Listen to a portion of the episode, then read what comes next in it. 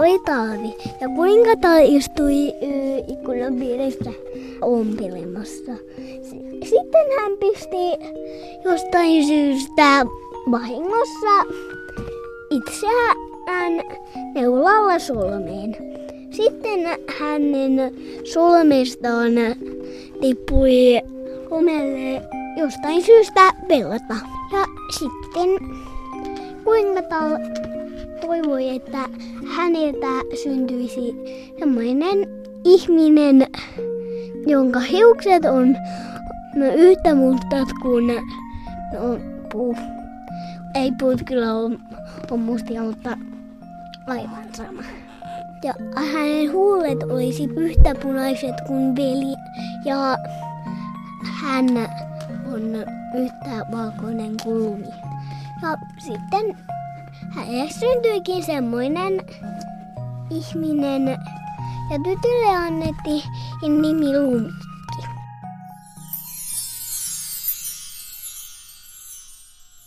Iho valkea kuin lumi, huulet punaiset kuin veri ja hiukset mustat kuin ebenpuu. Lumikkisadun alku on lumoavan tehokas. Valkoinen, punainen ja musta. Lumi, veri ja viimeisenä se mystinen ebenbuu, jota lapsena aina jaksoin mielessäni ihmetellä. Mitä ihmettä mahtaa olla se ebenbuu? Myöhemmin sain tietää, että ebenpuu, ebenholz, on sama kuin musta puu ja että sitä käytetään muun muassa pianon koskettimissa. Myöhemmin opin lumikkisadusta myös sen, että dramaattisen alun Grimmin veljekset lainasivat sadusta kataja, ja että se ei ollut suinkaan ainoa asia, jonka Grimmit jälleen kerran surutta varastivat joltain toiselta. Aloitetaan kuitenkin alusta ja lumikkisadun ensimmäisestä kirjallisesta versiosta – tässä radiosarjassa käsiteltävistä saduista Lumikki on alkuperältään nuorin, paljastaa folkloristiikan emeritaprofessori Satu Apo. Ensimmäinen Lumikki näki päivänvalon 1782, kun vaimarilainen oppinut Johann Karl August Museus julkaisi teoksensa – Volksmärchen der Deutschen, eli saksalaisten kansansatuja. Niin siinä on tämmöinen pitkä, vähän niin kuin pienoisromaanin mittainen kertomus, fantasiakertomus nimeltä Richilde. Ja tämä Richilde-nimi viittaa Lumikin äitipuoleen. Ja ennen tämän museuksen Richilde-satua – niin Euroopasta löytyi vain joitakin aihelmia. Esimerkiksi Pentameronessa on tämmöinen lasiarkussa nukkuva Lisa, tyttönen, joka oli vaipunut syvään uneen, kun äiti oli iskenyt vahingossa kamman liian syvälle hänen päähänsä. Mutta tämä on ihan, tästä ei rakennut sellaista lumikkijuonta, missä on murhayrityksiä ja – ja kääpiöitä ja puhuvia peilejä, että, että ei, ei oikeastaan ole, hyvin vähän jää käteen ennen tätä vaimarilaisen oppineen pitkää Richilde-satua. Museuksen versiossa Lumikista sadun keskeisimmät elementit ovat jo kasassa. Et siinä on tällainen ylpeä, hyvin kaunis nainen, jolla on taikapeili. Hän on saanut sen kastelahjaksensa. Ja äh, sitten tämä Richilde äh, saakin tytärpuolen, jonka nimi on yllätys, yllätys Blanka. Eli tullaan hyvin lähelle tällaista va- valkoa, lumivalkoa. Ja tämä tytär on vielä kauneempi kuin tämä äitipuoli. Kauneuskysymykset Äitipuoli Richilde varmistaa puhuvalta taikapeililtään näin. Peili hohtava, peili välkkyvä, peili kullan kiiltävä, näytä kennon kaunehin, tyttömaassa Brabantiin. Ja peili aina vastaa sitten, että te olette, arvoisa kreivitar, se kaikkein kaunein, mutta Sitten erään kerran, kun Lumikki on, on noin 15-vuotias, niin peili vastaakin, että Lumikki on vielä teitä kauniimpi. Kun Lumikki eli Blanka osoittautuu kauneuskisassa ylivoimaiseksi, päättää äitipuoli toimia. Tytärpuoli on jo aiemmin päässyt asumaan omaan linnaansa. Ja kuinka ollakaan, niin siellä linnassa on sitten kääpiöt, jotka pitävät hänestä huolta. Niin kuin äitipuoli oli peililtään kuullut, että nyt hän on jäänyt kakkoseksi kauneuskilpailussa, hän tilaa hovilääkäriltään vahvaa myrkkyä, josta tehdään muun muassa saippua tai sitä ripotellaan kirjeeseen. Ja sitten äh, naamioitunut äh, hovinainen, joka on kaupustelijaksi naamioitunut, vie sitten nämä myrkytetyt lahjat Blankalle. Ja kääpiöt saa Blankan kaksi kertaa heräämään, mutta viimeisellä kerralla, jossa oli tämmöinen kirje, joka oli täynnä sitä myrkyllistä jauhetta, niin silloin Blanka lumikki ei enää herää. Silloin kääpiöt teki hänelle kauniin arkun, joka on puoliksi lasia, niin että siitä näkyy lumikin kasvot. Ja se viedään sitten lumikin kotilinnan kryptaan. No sitten eräänä päivänä ää, saapuu sinne linnaan ja ää, linnan kryptaan niin nuori komea kreivi, joka on pyhiinvaelluksella – ja Kreivi on kuullut tämän kertomuksen tästä kauniista neidosta, joka nukkuu siellä linnan kryptassa. Ja Kreivi pyytää kääpiöiltä, että saisiko hän nähdä tätä ihmettä. Ja kääpiöt opastaa sitten tämän sankarin sinne lumikin arkun äärelle. Mutta tällä Kreivillä on mukanaan pyhäin jäännös – ja hän päättää yrittää herättää tämä tyttö henkiin. Ja kun hän avaa arkun kannen ja asettaa sen pyhäinjäännöksen tytön sydämelle, niin tyttö herääkin henkiin. Kauhean epäromanttista. Kreivi herättää tytön jonkun pölyisen pyhäinjäännöksen avulla. Missä on tosirakkauden suudelma? No, jatko on parempi. Uhrautuvainen Kreivi vannottaa tyttöä pysymään linnan kryptassa kääpiöiden seurassa ja käy taistoon ilkeää äitipuolta vastaan. Keinot tässä taistossa ovat äärimmäisen julmat. Kreivi käy hurmaamassa tämän äitipuolen ja antaa ymmärtää, että he voivat mennä kihloihin ja voivat mennä juhlimaan häitään nyt sitten tämän nuoren Kreivin kotilinnaan – mutta samaan aikaan siellä valmistellaan sitten tämän lumikki Blankan ja sitten tämän nuoren Kreivin häitä. No Richilde, joka on tavattoman itserakas, niin ilman muuta ojentaa käteensä tälle 20 vuotta nuoremmalle Kreiville. Ja sitten hän saapuu sinne Kreivin linnaan, missä kääpiöt ovat jo sitten kuumentaneet terästohvelit rangaistukseksi tälle häijylle äitipuolelle. Ja siellä äitipuoli sitten joutuu todistamaan Kreivin ja, ja Blankan tytärpuolen vihkimistä ja sen jälkeen alkaa sitten morsiustanssi. Ja silloin äitipuolen jaloissa on sitten nämä hehkuvat terästohvelit. Silloin astui esiin Guntselin, reipas gaskonialainen ritari ja kietoi vahvat käsivartensa Richilden ympärille, ja kääpiöt pujottivat hehkuvat terästohvelit äitipuolen jalkaan. Guntselin liukui tanssitoverinsa kanssa salin ympäri niin vauhdikkaasti, että lattia savusi, eikä äitipuolen arkoihin ja hyvin paistuneisiin jalkoihin jäänyt ainuttakaan känsää. Samaan aikaan soittajat töräyttelivät niin hartaasti, että kaikki vaikeus ja valitus hukkui musiikin pauhuun. Lukemattomien pyörähdysten ja lennätysten jälkeen reipas ritari johdatti perusteellisesti lämmenneen tanssitoverinsa ulos salista ja alas portaita hyvin vartioituun torniin, missä synnintekijällä oli kylliksi aikaa ja rauhaa katua tekojaan. Lumikki on siis ilmiselvästi ollut alun perin 1700-luvun Harlekiini romaani aikuisille. Satu Apo vahvistaa, että tätäkään satua ei ole alun perin kirjoitettu lapsille.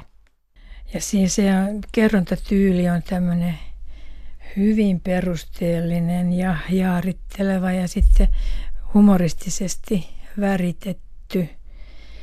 Että sitä on aika pitkäpiimästä lukea, mutta se perustori on siis niin mehevä, siis kahden kaunottaren kamppailu.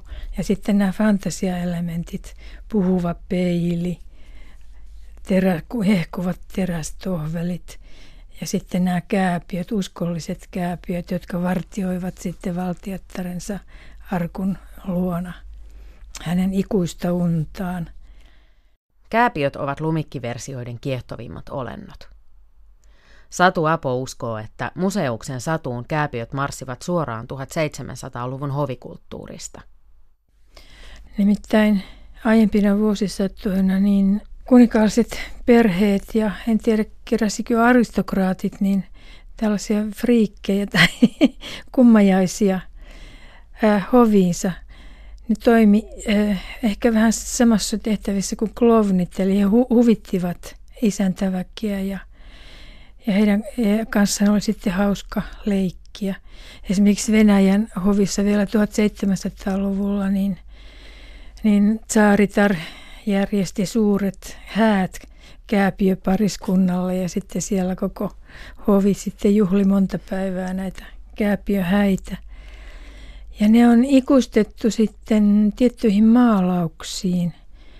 Eli Diego Velasquezin maalaus Hovinaiset Las Meninias, niin siinä on keskellä tämä pikkuprinsessa, infanta.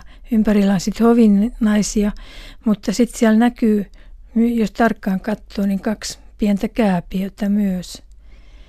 Ja mä luulen, että museus nappas näistä kuvioista sitten nämä kääpiöt. Satu Klisee. Paha äitipuoli. Ilkeät peikot ja lohikäärmeet jäävät julmuudessaan toiseksi, kun vertailukohdaksi otetaan satuhahmoista kliseisin paha äitipuoli. Satujen äitipuolet ovat poikkeuksetta sydämettömiä ja äärimmäisen itsekkäitä. Kun äitipuoli puolustaa biologisten lastensa etuoikeuksia tai taistelee oman kauneutensa puolesta, eivät mitkään keinot ole liian julmia. Äitipuolen repertuariin kuuluu niin henkinen kuin fyysinenkin väkivalta. Lapsipuolet kokevat sortoa, alistamista, syrjimistä, poissulkemista. Ruumiillisen väkivallan kirjo on myös laaja. Seuraava lista sisältää muutamia Grimmin saduista poimittuja tapoja, joilla paha äitipuoli hankkiutuu tai pyrkii hankkiutumaan lapsipuolestaan eroon. Myrkyttäminen esimerkiksi kammalla, paidalla tai omenalla. Metsään hylkääminen ja eksyttäminen. Pään irrottaminen painavan arkunkannen avulla. Hirviölle naittaminen. Perheen ulkopuolisen murhaajan palkkaaminen. Kuumaan veteen hukuttaminen. Paperisessa puvussa pakkaseen lähettäminen. Eläimeksi muuttaminen ja niin edelleen. Kyllä nyt uusperheessä lapsille uni maittaa.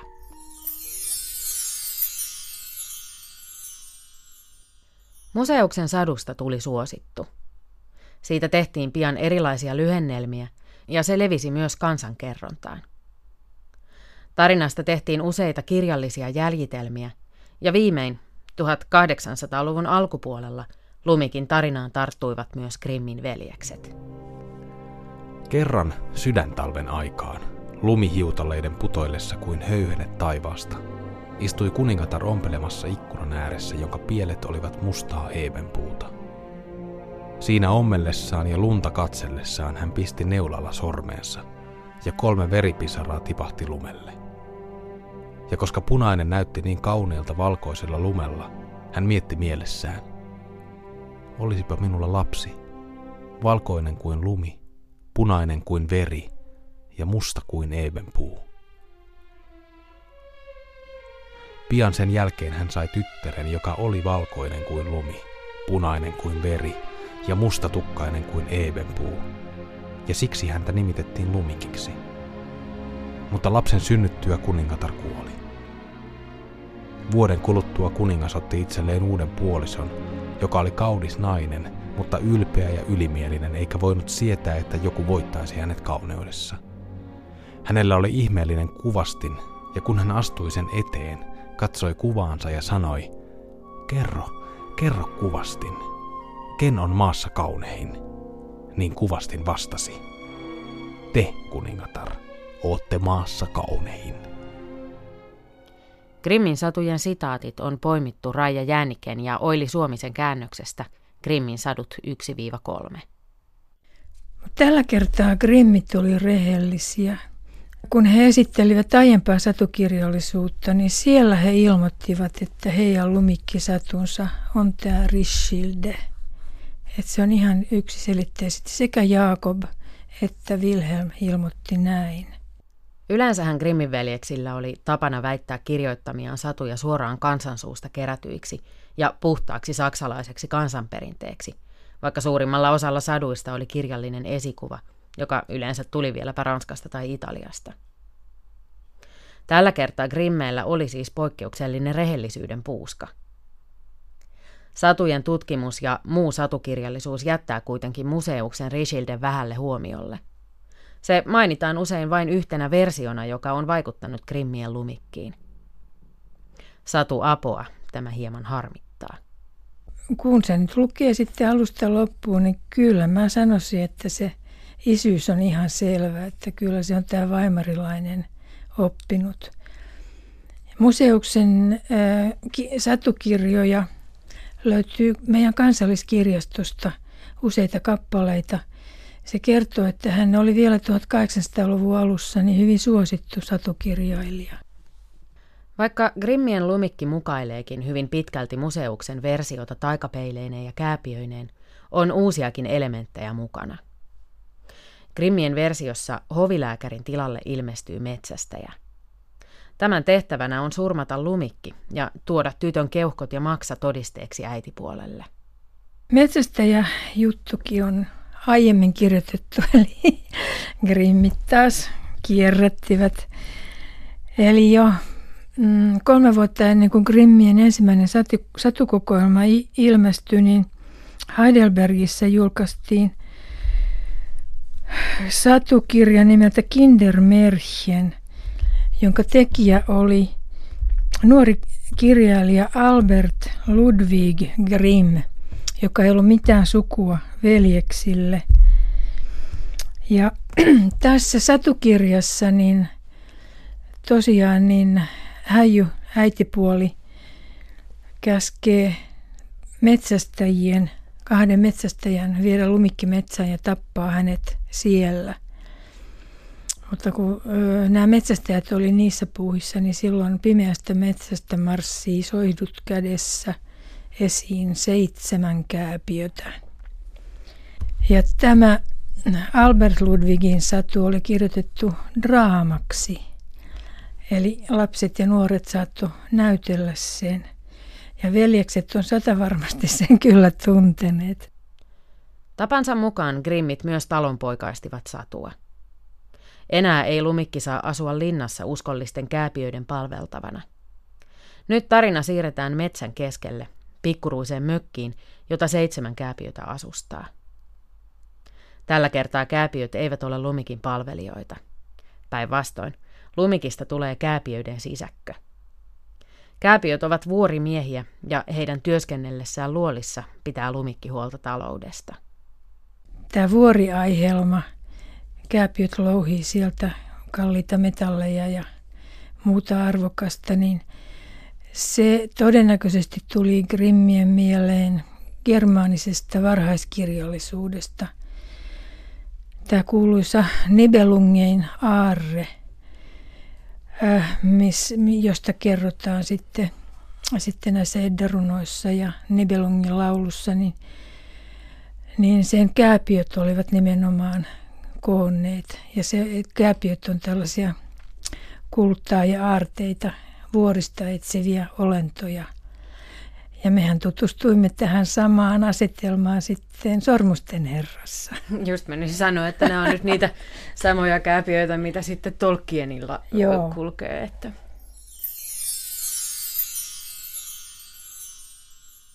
Ilta pimeässä palasivat kotiin mökin isännät, seitsemän kääpiötä, jotka louhivat ja kaivoivat vuorilla kuparia ja rautaa.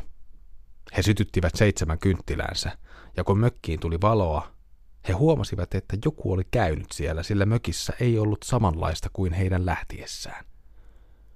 Ensimmäinen kääpiö sanoi, kuka on istunut minun tuolillani? Toinen sanoi, kuka on syönyt minun lautaseltani? Kolmas sanoi, kuka on haukannut minun leivästäni? Neljäs sanoi, kuka on syönyt minun vihanneksiani? Viides sanoi, kuka on käyttänyt minun haarukkaani? Kuudes sanoi. Kuka on leikannut minun veitselläni? Seitsemäs sanoi. Kuka on juonut minun pikaristani? Sitten ensimmäinen kääpiö katseli ympärilleen ja huomasi, että hänen vuoteessaan oli pieni painauma. Kuka on ollut minun vuoteessani, hän sanoi. Muut tulivat juoksujalkaa ja huusivat. Minunkin vuoteessani on joku maannut. Mutta seitsemäs kääpiö näki, että lumikki nukkui hänen vuoteessaan. Hän huusi nyt muille ja nämä juoksivat katsomaan ja huudahtivat ihmetyksestä. Sitten he hakivat seitsemän kynttilänsä ja valaisivat niillä lumikkia. Hyvänen aika, hyvänen aika, he huutelivat. Onpas tuo tyttö kaunis. Grimmin satujen sitaatit on poimittu Raija Jääniken ja Oili Suomisen käännöksestä Grimmin sadut 1-3. Lumikki päätyy kääpiöiden huushollerskaksi. Satu Apo kertoo, että 1800-luvun saduissa tämänkaltainen teema on hyvin suosittu. Samalla sadut tulevat paljastaneeksi jotain hyvin olennaista 1800-luvun naisihanteesta. Että se kaikkein ylhäisin nuori nainen, eli kuninkaallisen perheen jäsen, niin hän on niin nöyrä ja luontoinen, että hän, hän rupeaa sitten piiaksi pesee, siivoaa, petaa, laittaa ruokaa. Tää, tämän, tätä Grimmit korosti sitten. Siinä oli pitkä, pitkä Kääpiön puheenvuoro, missä Kääpiö luettelee, mitä kaikkea Lumikin sopisi tehdä, jos hän aikoo jäädä Kääpiöiden taloon asumaan. Ja Lumikki sanoo sitten, että kernaasti. Ja kyllähän saduissa niin Grimmeillä kuin sitten myöhemmin Topeliuksellakin, niin ne neitokaiset, jotka eivät ole valmiita tällaisia palveluksia tekemään, niin heille sitten yleensä käy huonosti. Joo, kyllä, joo. Ja muistaakseni Adalmiinan helmessä taisi olla tämä teema, että tämmöinen ylpeä ja turhamainen prinsessa lähetetään jalostumaan sitten pieneen mökkiin kansankeskuuteen. Kansanomaisuuden lisäksi Grimmit korostavat sadussaan luontoa. Ja se tulee kauniisti näkyviin, että kääpiöt asuu metsämökissä ja lumikki juoksee metsän läpi sinne mökkiin. Mutta sitten kääpiöt ei viekään lumikin harkkua mihinkään kryptaa, vaan vuoren huipulle. Ja sitten ympärillä tietyt eläimet, linnut vartioi. Ja aina on yksi kääpiö vartiossa. Oliko siellä nyt korppia ja pöllöä ja kyyhkystä sen arkun ympärillä. Että todellakin kansa, maalaiskansa ja luonto on ne elementit, joilla grimmit värittää sitten vähän joka toisen satunsa. Pyhä yhdistelmä. Niin, mehän sen tiedämme. Lumikki on Grimmin saduista suosituin, ja pian se sai siivet alleen myös kansankerronnassa. Suomeenkin lumikki löysi tiensä ja sitä versioitiin erityisesti Suomen läntisessä sadunkerrontaperinteessä. Pohjalaisen kunnankirjuri Koposen mukaan lumikin tuleva äiti ei pudota veripisaroita lumeen sormestaan, vaan nenästään. Se on kait ollut kerran kuningas reissussa ja sen akka jäänyt vahvaksi ja sen nenästä juossut verta lumelle. Mitä toi tarkoittaa, että sen akka jää nyt vahvaksi? Raskaaksi. Raskaana. Joo, ja sitten tamperelainen Juho Alm kertoo lumikin heräämisestä seuraavasti. Tohturit haettiin syynäämähän sitä lumivalkia prinsessaa ja sitten tohturit ajoit myrkyn sen sisältä pois, kun arvasit, jotta se on kaunehutensa tähden saanut myrkkyä. Mutta sitten jännimmät lumikkiversiot löytyykin sitten sieltä Karjalan puolelta. Ja karjalaiset sadut oli vahvasti sidoksissa venäläiseen satuperinteeseen. Esimerkiksi Aunuksesta on löydetty tämmöinen hyvä lumikkiversio. Eli siinä äitipuoli on hyvin, hyvin tarkka omasta ulkonäöstään. Ja kerran talon tulee kerjäläisiä ja äitipuoli käyttää niitä tällaisena peilinä. Äitipuoli kysyy, että, että oletteko te missään nähnyt niin kaunista naista kuin mitä hän on. Niin kerjäläiset vastaavat, ei ole muita kaunihimpua kuin tytär kätkyössä siullas. Ja silloin emäntä raivostuu ja kiroaa tämän lapsipuolen, puolen, sinä minun pääni polkia. Ja lopulta sitten tämä häijy, äitipuoli, ottaa lapsen kehdosta, käärii sen tuoheen ja vie tuohikäärön seipään nenään. Ja kerjäläisnainen pelastaa pikkutsen tytön ja vie sen hoiviinsa ja kasvattaa hänet sitten aikuiseksi. Sitten kerjäläisnainen kuolee ja sitten tytön, tyttö lähtee kulkemaan. Ja viimeksi hän tulee asumukseen, joka näyttää tyhjältä – niin sieltä hän löytää kahdeksat veriset vaatteet ja sitten pöydältä ruokaa. Ja illalla talon saapuu kahdeksan miestä. Miehet lupaavat kohdella tyttöä kuin sisartaan, ja niin tyttö jää miesten kanssa mökkiin. Selviää, että miesten vaatteet ovat veriset, koska nämä käyvät taisteluja lohikäärmeiden kanssa. Illalla miehet menevät väsyneinä nukkumaan, mutta silloin lohikäärme hyökkää mökkiin.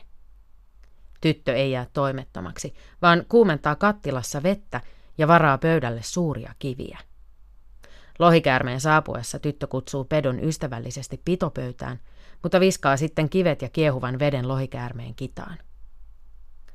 Aamulla miehet löytävät lohikäärmeen kuolleena ja ihastuvat tyttöön ikihyviksi. Tapahtumat toistuvat seuraavina öinä vielä hurjempien lohikäärmeiden kanssa, ja veljet alkavat rakastaa tyttöä entistä enemmän. Mutta tämä jatkuu, tämä lohikäärmeitä surmaava lumikki sillä tavoin, että tämä paha äitipuoli saa eräänä päivänä tietää, että, että hänen vihaamansa kaunis tytärpuoli onkin elossa.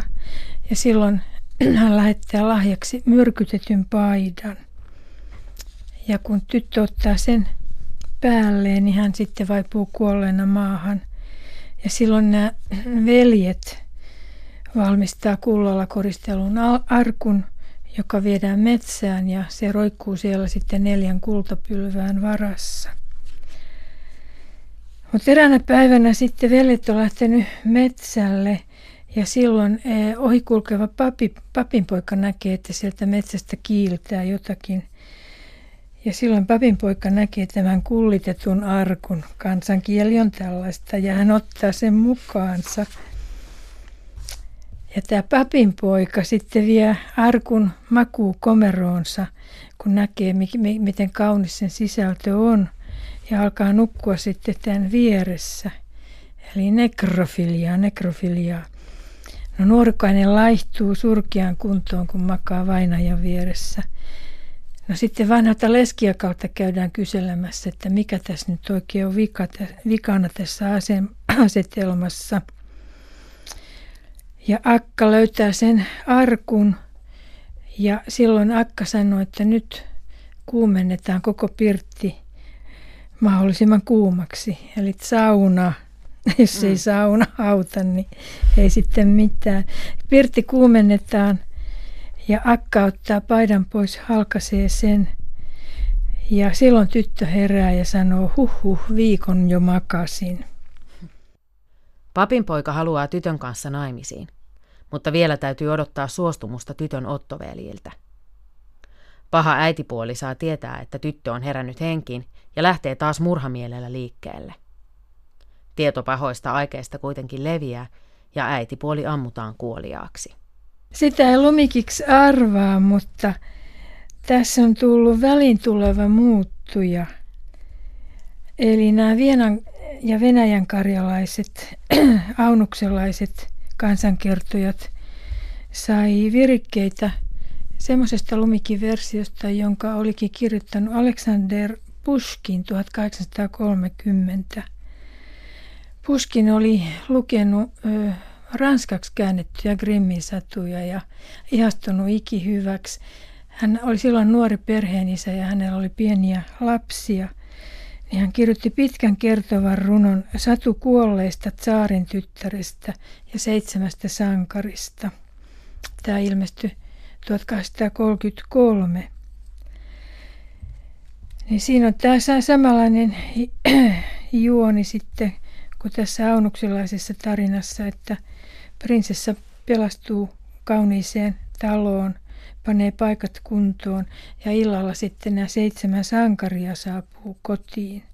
Ne on ollut taistelemassa kaukaasialaisia heimoja vastaan, niin kuin siihen aikaan venäläiset teki. Psykoanalyysinurkka. Kääpiöt. Nuo pienet nakkisämpylät. Kuten ilmeisesti suurimmassa osassa satuja, on psykoanalyytikko Bruno Bettelheimin mukaan lumikissakin kyse lapsen oidipaalisesta halusta vastakkaista sukupuolta olevaa vanhempaansa kohtaan. Isästä lapsen kanssa kilpailee äiti, joka sadussa esiintyy pahan äitipuolen hahmossa – Bettelheim kertoo, että kun oidipaaliset ristiriidat heräävät uudelleen murrosikäisessä lapsessa, hän kokee elämänsä perheessä sietämättömäksi ja fantisoi itsensä toisenlaisten vanhempien lapseksi. Juuri tätä merkitsee lumikin aika kääpiöiden mökissä. Samaan aikaan kääpiöt saavat sadussa myös toisenlaisia merkityksiä. Bettelheimin mukaan lapsilukija ymmärtää alitajuisesti sen, ettei ole olemassa naiskääpiöitä. Kääpiöt ovat miehiä, vaikkakin kasvussaan pysähtyneitä. Kitukasvuisine vantterine vartaloineen nämä kaivoksessa työskentelevät pikkumiehet, jotka tunkeutuvat taitavasti pimeisiin onkaloihin, herättävät fallisia mielikuvia. Jostain syystä nämä fallossymbolit ovat Bettelheimin mukaan myös epäseksuaalisia hahmoja, jotka eivät voi ymmärtää lumikin sisäisiä paineita. Lumikki siis elää seitsemän peniksen kanssa, mutta sellaisten ei-seksuaalisten penisten.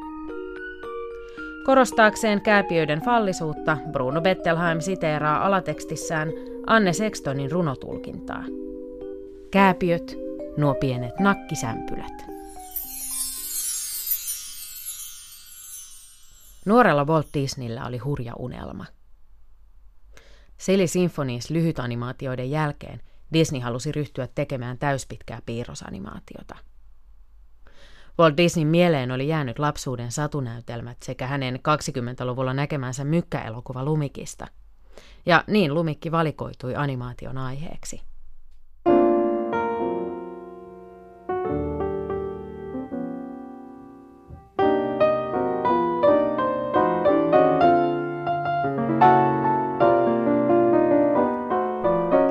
Lumikki ja seitsemän kääpiötä oli jo tekovaiheessaan jotain ennennäkemätöntä.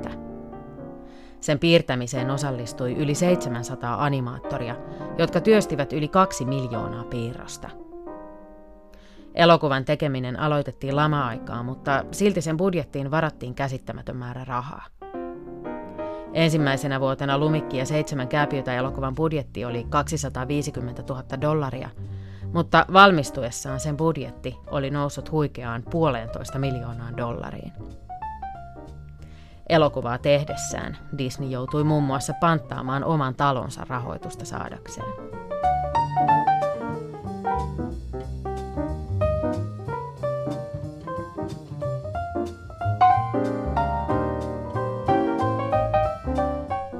Unelmiin uskominen kuitenkin kannatti.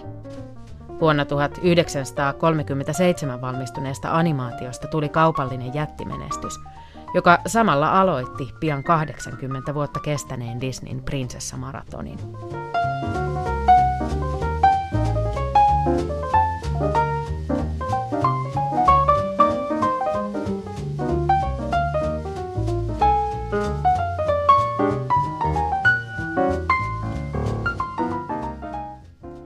Disneyn lumikki hupaisin ja kääpiöineen on kestänyt erittäin hyvin aikaa.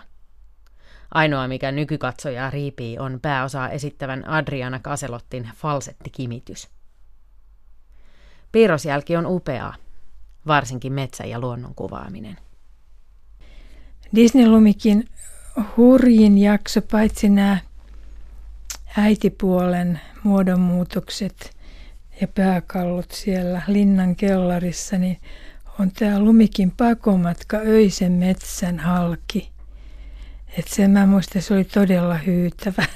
Siellä näkyi kiiluvia silmiä ja, ja mustia käsiä, jotka oli tarttumassa hameen liepeeseen.